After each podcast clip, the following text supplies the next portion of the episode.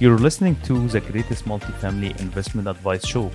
My name is Adam Ras, and now I'm talking everything multifamily for an in depth conversation, and I will be diving deep into raising capital, deals, and underwriting process. Welcome back to the greatest multifamily advice show. Today we have our great guest, Dave Foster, real estate investor, syndicator, a public speaker, and 1031 expert. Uh, please w- help me to welcome our guest. How are you, Dave? I'm doing awesome, Adam. It is so good to be here with you today. Thanks a lot. I would like to start with you as a, a, a multifamily investor. What was the beginning for you?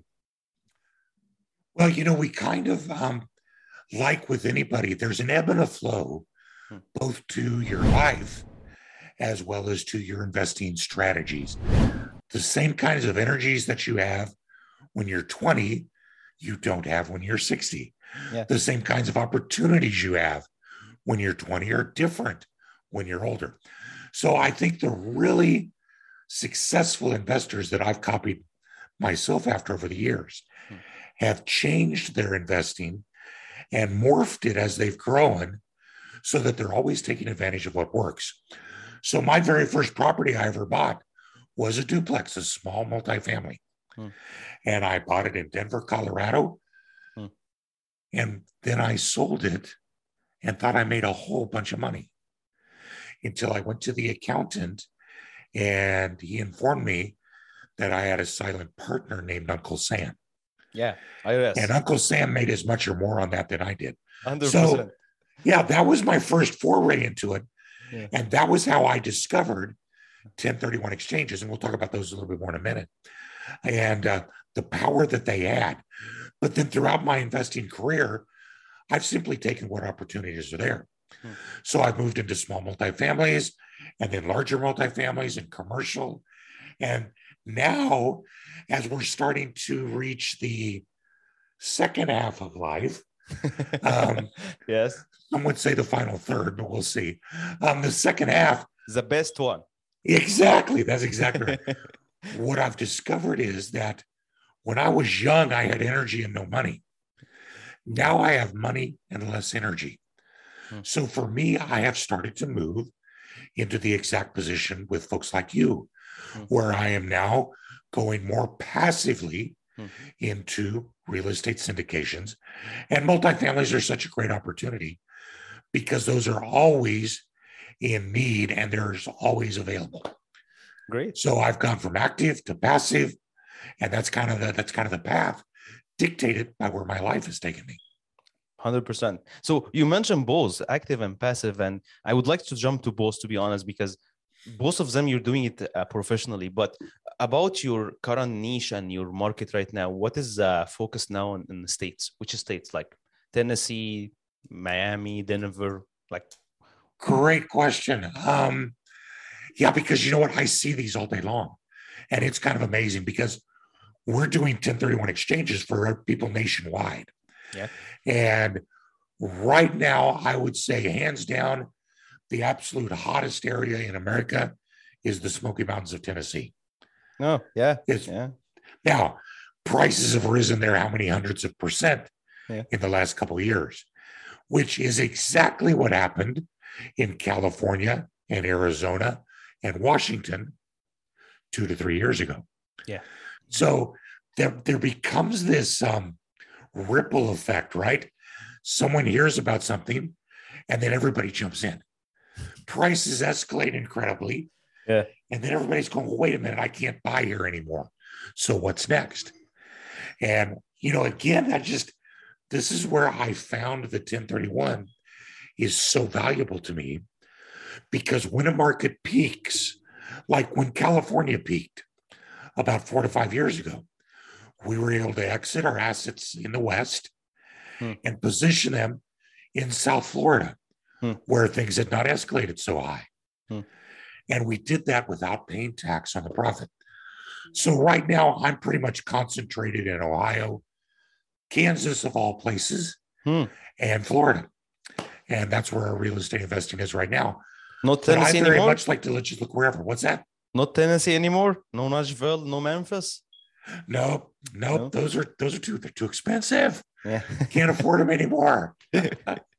okay, so let's go to the main subject here 1031 and the relation to multifamily and how you can do it smartly. Tips. You're the expert here. So Yeah. I'm gonna leave it for you. Well, let's let's start with what the 1031 exchange is. 100%. because maybe a lot of people don't even understand that. Yeah. The 1031 exchange allows you to sell investment real estate and then go buy new investment real estate. Hmm. And you get to indefinitely defer paying tax on the profit. So I sell a piece of property that I make $100,000 on. That might be a total of, say, $20,000 in tax. Yeah. Capital gain. If I do the 1031 exchange, I'm able to keep that $20,000 and use it for my own investing. Yeah. Well, what does $20,000 buy you? You could buy a $100,000 house. Yeah. And what can you make off that $100,000 house? 10%. So basically, by keeping the tax, you can make ten to twelve thousand dollars a year Yeah. indefinitely for your benefit. It doesn't take too many deals like that before all of a sudden you're feeling pretty good, does it? It is. And that's what the 1031 exchange allows you to do. Mm. So over the course of 20 years, I've never paid a penny in capital gains tax. But it's, it, it's, it is deferred. Correct. Yeah. But would you remind me? And at the end of this, we want to talk about the four D's of 1031 investing. Okay. Yeah. Okay, let's remember that four D's. Yeah, 100%. because that'd be good. So back to the syndication side of it. Yeah. Here's the issue. It's a sale of investment real estate followed by a purchase of investment real estate. Yeah. So I could sell a condo in Ohio. I could buy a single family rental in, in uh, Michigan. I could sell a commercial property in New York. Hmm. I could buy a duplex in Arizona. Anywhere in the United States, any type of property, but it has to be real estate. Yes. So you see how powerful that is. Yeah. Here's the issue with syndications. The way most syndications are structured, there is a general partner, Yeah. and there are limited partners, and it is set up as a partnership. Yes. And what I buy as a passive investor is a membership interest in the partnership. Hmm. I'm not actually buying real estate. So it doesn't work for the 1031 Hmm. because I may have sold a rental, but I'm not buying real estate. So that's why syndications are problematic. But there's a couple ways to solve them. The first one is that there are certain syndications out there now, not very many, because it's a little complicated, where instead of selling you a membership interest in the partnership, Hmm. they will sell you a percentage of the real estate itself. Hmm. So it might be a 60 unit apartment building. Hmm. That's $10 million. And you might have a million dollars to spend. They will sell you 10% of the building itself. Oh, okay. Now you're selling real estate and buying real estate. So that works with Hmm. the 1031. And the syndicator simply has to work out how the debt is handled, how it's going to be managed, making sure that you, you know, I still want to stay passive, Hmm. even though I actually own the real estate. So that's way number one. Um, way number two is a lot more fun because it lets you really ramp up both sides of your investing. And it's what we've done, where you continue to 1031 exchange as a regular investor, Okay. uh, buying and selling real estate just like you normally would. But as soon as so, maybe I've got a property in Utah that I've got some profit in, Hmm. and it's got a roof that's really old. Okay. Well, I probably don't want to wait until that roof goes, and I've got to put forty thousand dollars into a roof. Okay. So I'm going to sell it, and I'm going to 1031 exchange into a newer property with less capital expense exposure. Hmm. And I completely defer the tax. So I've got my 1031 tax deferral rolling. Hmm. And then as soon as I complete the purchase, I then do a cash out refinance. And when I refinance a piece of property, that does not create a taxable event. Hmm. And I can use those proceeds for anything I want. So, what should I do, Adam? Yeah, yeah. Yeah. Let's go buy a syndication, right? Yeah. This is basically, I have question about syndication. When you're in syndication, you're not uh, in a contract with a uh, LP with for another deal. So I think it's gonna make more sense to do 1031 in a fund structure. But on the syndication, once you sell the property, you have to get back to the LP to give them the shares. So how is it gonna work on syndication? Unless you're keeping the same investor with you on the next deal because you're buying property now, you're selling it, and you're using 1031 for another property, but he's not going to stay with you because uh, the LP So that's our exit. That's the exit strategy we're talking about, right? Yeah, yeah, How do we do? What do we do at the end? So let's review the two ways to get in as tenants in common, where I actually own a piece of the real estate Hmm. with the syndicator. Hmm. Now, my exit strategy with that is when that is sold, I'm actually selling a piece of real estate also, aren't I? yeah. You do. The syndicator is selling 90% of it. I'm selling 10% of it. So I can do a 1031 exchange, can't I? For On my share. oh, okay, okay. Okay. right? So that's way number one. Now, if it's all just a syndication, this is what we're starting to see with some of our syndicators right now is they're choosing to do a 1031 exchange. Hmm. Any tax-paying entity can do a 1031 exchange. Hmm. So the LP sells, or I'm sorry, not the LP, The the partnership Yeah. syndication sells and does a 1031 exchange. Hmm. Now, everybody who's a member of that syndication goes forward with them Mm, okay. into the new property. And particularly for those syndicators that like value adds, Hmm. they'll sell their juiced up property Hmm. and use the proceeds to go buy two value add properties Oh, okay. all within the syndication. Yeah. So if I'm a member of that, if I'm a limited partner in that syndication, I'm just going forward into the new properties. Mm, mm. And look at what that does. I don't have to pay tax on my distributions. I get into two new properties already with a syndicator that I know and trust and like. Mm. And for you as the syndicator, you didn't have to raise nearly as much money 100%. because everybody who was invested before is moving forward with you. 100%. 100%. Yeah. So I like both of those exit strategies. The second one in particular Hmm. works really well where I do the 1031 and then I do a cash out refinance Yeah. and use the cash from the refinance to invest in the syndication. So Okay. then what happens is I've got a 1031 portfolio over here and I've got my syndication portfolio Hmm. over here. And I don't ever have to worry about them causing each other problems. So whenever you have a refinance, you're not giving back to money to the investors to give them this ability to not pay taxes. Oh, speaking as the syndicator, Yeah. I was talking about as the investor Oh, okay. Okay. Yeah. Yeah. Yeah. that I'll sell a property, I'll sell a single family rental Oh, okay. and I'll go buy a commercial property or whatever. And then I'll refinance that. Hmm. And then I'll take the cash Put it in. and I'll go invest with you. Okay. Yeah. Yeah. I got it. And I'm able to do that without paying tax. So you have Now- two profiles one for It- syndication and one is mine, one for single family and one for passive investing. Passive That's investing is, exactly correct. yeah. yeah. Okay. Okay. Yeah. Yep. Makes sense. Yeah. Exactly correct. Yep. Yeah. So what is was the taps for you uh, and, and, and like the tracks for you on 1031 you learned uh, all over the years? Well, yeah, I learned that there's a poison pill, just like Elon Musk found out the hard way with Twitter, right? Yeah. There's a poison pill with 1031 investing, which is the best time to sell a piece of property and do a 1031 exchange is the worst time to try and find your replacement property because it's mm-hmm. a seller's market. You're going to sell at the top of the market, which is Well, awesome. yeah. But you're going to have to buy Another one. at the top of the market. Yeah. The reverse is also true.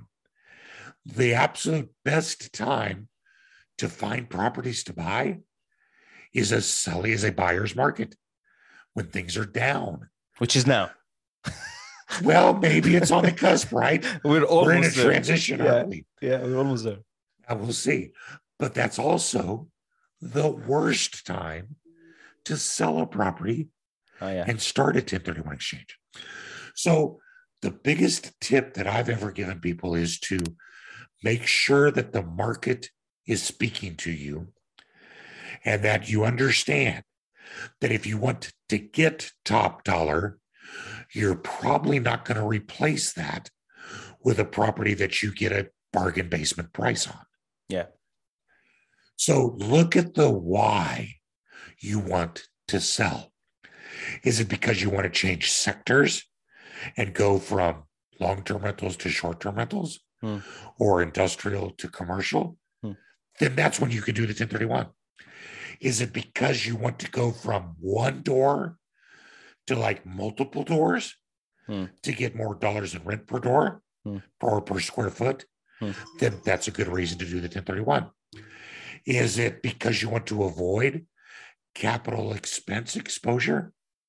That's a good reason to do a 1031 exchange. Hmm. Don't just sell and start a 1031 because your property's worth a lot of money, Yes. Yeah. because you're going to have to buy something that's going to be pretty expensive as well. Unless you're changing the market. Correct. Which right now is actually kind of a nice time to be selling Yeah. because you can sell in the next 30 days. Most people are, are already under contract.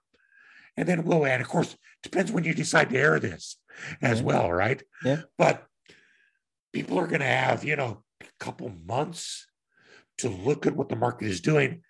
And we actually could see some price retreats because of interest. Yeah, Hundred- absolutely. Hundred percent. So it's kind of a nice time to be selling. Yeah, yeah, yeah. So, what is the actual uh, time uh, frame of using 1031 between selling and buying? Is there the actual something like Yeah. the actual time frame? Oh, very, very strict. Hmm. From the day that you close the sale of your old property, you have 45 days only Hmm. To identify your potential replacement property. You have an additional 135 days after that to close on it. Oh, okay. So 180 days total, 45 only to identify. And that's honestly the toughest time frame right there. Hmm. Because once day 45 passes, you can't change your list anymore. You're stuck with what's on it. So the 45 days start from the closing of your sold one, and Right. then you have 45 days to sign purchase sale agreement. Actually, you technically don't even have to sign a sales agreement. It's just an identification. How? But Letter of intent. yeah, intent, that's it. Yeah. But if you're not under contract and day 45 passes Hmm. and you lose that property, Then your you're done. exchange is dead. Oh yeah. So I tell people use the 45 days, not just to identify, use it to get under contract. Yeah. And as a matter of fact, you can go into contract at any time you want, even before your old property closes. Okay. Okay. So but what, we- what if you didn't close? Done. if your sale doesn't close? Like, you got the deal under contract, but for any reason, for due diligence, you found that okay, um, I'm not gonna able to close. Uh, environmental or any any reason Sure. like this. on your per, the, the replacement property. Yes. So if you're still within your 45 days, just go Oh, identify okay. more property. Okay. If you're past day 45, Done. you're out of luck. yeah. Okay. Okay. So I- I think okay, this is another thing. Let's uh, talk about the syndicator side.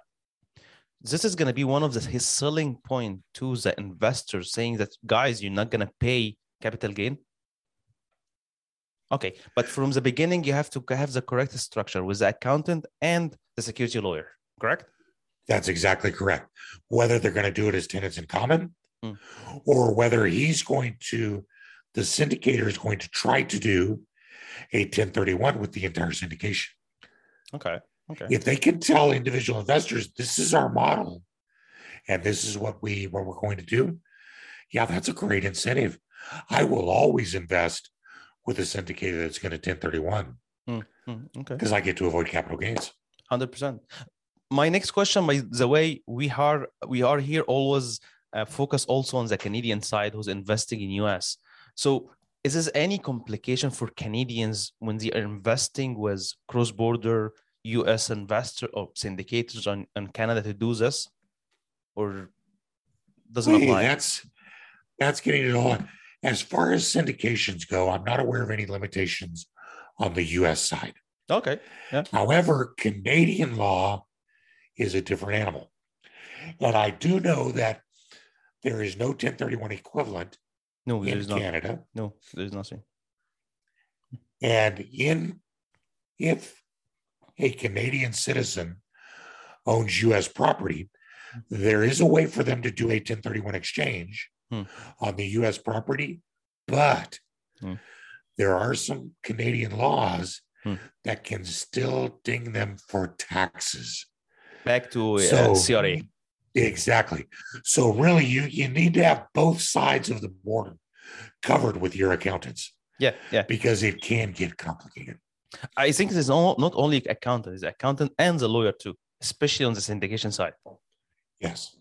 Yeah, because you're having to deal with SEC compliance. Hundred percent.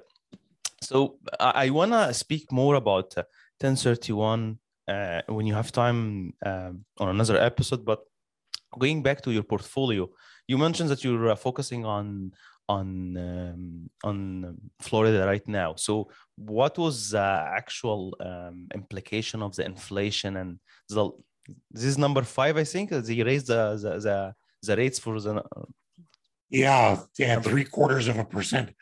Well, what's interesting is there's a lot more panic Hmm. or potential to panic than there should be. Because when they raise the basis like that, it doesn't correlate to an immediate increase. Hmm. As a matter of fact, the increase was already factored in Hmm. several weeks ago. Yeah. Markets always respond in advance, and lenders also do the same. Yeah. So a lot of the impact of this massive raise yesterday, or the announcement yesterday, has already been factored into the market. Um, is it going to have an impact? Absolutely, it is. Now, I'm not seeing it so much in Florida yet. And in part, that's because there are so many properties that are being purchased with cash. Hmm. There's a lot of cash that's still out in the market. So lending is not necessarily impacting that so much. Now, in my markets in the Midwest, yeah, I've seen an immediate slowdown in the last three weeks. Hmm. I've seen a 10% reduction in sales prices in the last three weeks because everybody's scared of that and because there's less cash. But there's many the people properties. having money now. There's a lot of people having buying a good prices now with cash. Right. And that's actually the definition Hmm. of inflation. There's too much money out there. yeah. So that's part of what they're attempting to do is to reduce the amount of money that's in circulation. Hmm. And the best way to do that, buy real estate. Yeah. Yeah. So they're going to buy real estate with cash, but they're not going to refinance because rates are too high. So I don't think we're going to see a massive slowdown in markets for a while Hmm. Um, till we start to sort through some of this cash issue. Great. Uh, but you mentioned something interesting on the beginning uh, about you're moving to the passive investing. What you're looking now when you're doing it uh, as a passive now? Are you slowing down? Are you actively passive now or still on transition? Well, I'm a real estate junkie. So I think I always have to be doing something, right? you have Um, to. Yeah. I, you know, I, I can't help but tear down walls and put new kitchens and do all kinds of stuff like that. We have a we've we have a family fund, and Hmm. the members of our family we're now sending out to take control of our portfolio in certain areas. Hmm. So I'm becoming more and more the guy who sits in the background and whispers in their ear Hmm. while they're the ones actually doing it. I am creating because I'm nearing retirement age. I am creating in my life a three pronged investing career. I will still do active investing uh, just because I love it Hmm. and I love the tax benefits and I love the internal rate of return Hmm. that comes from cash flow, Yeah. depreciation, amortization of loans, Yeah. and appreciation.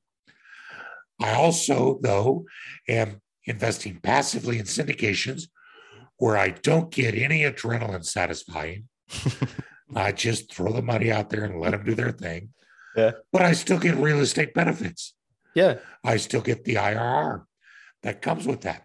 So I've got those two. And then in my tax preferred accounts, 401ks, IRAs, which are tax deferred anyways, Hmm. that's where we're doing equities and lending and that kind of thing Perfect. Perfect. because we don't get real estate benefits. Yeah. So Yeah. I don't care. But as long as I can do 1031s, I want to continue actively investing because I can get the exact same thing and defer the tax. Hundred percent. I think our next episode with you have to be more about syndication. I'm gonna have a whole episode about this when you have time. Uh, but uh, my last question will be: How the people can follow your success? How can people what? I'm sorry. How the people can follow your success? You're really successful in doing this, and I like hopefully, they're not just going to look at the post office to see if I got arrested, but you can reach us at the1031investor.com. And on there, we've got, uh, I think, a 32 YouTube video collection for how to do a lot of these things. We've got calculators, Hmm. the opportunity to set appointments to talk to us. Um, you know, I've had some great success, and I love to be able to pass it on and help people, you know, build their own life But doing that. on the same time, you're gonna promise promise us you're gonna come come back only for syndication part next time. I will do that. I will do that absolutely. That's perfect. Thanks a lot for your time today. And we're really happy again, as I mentioned, to bring you again to the show and have a wonderful day. Thanks, Adam.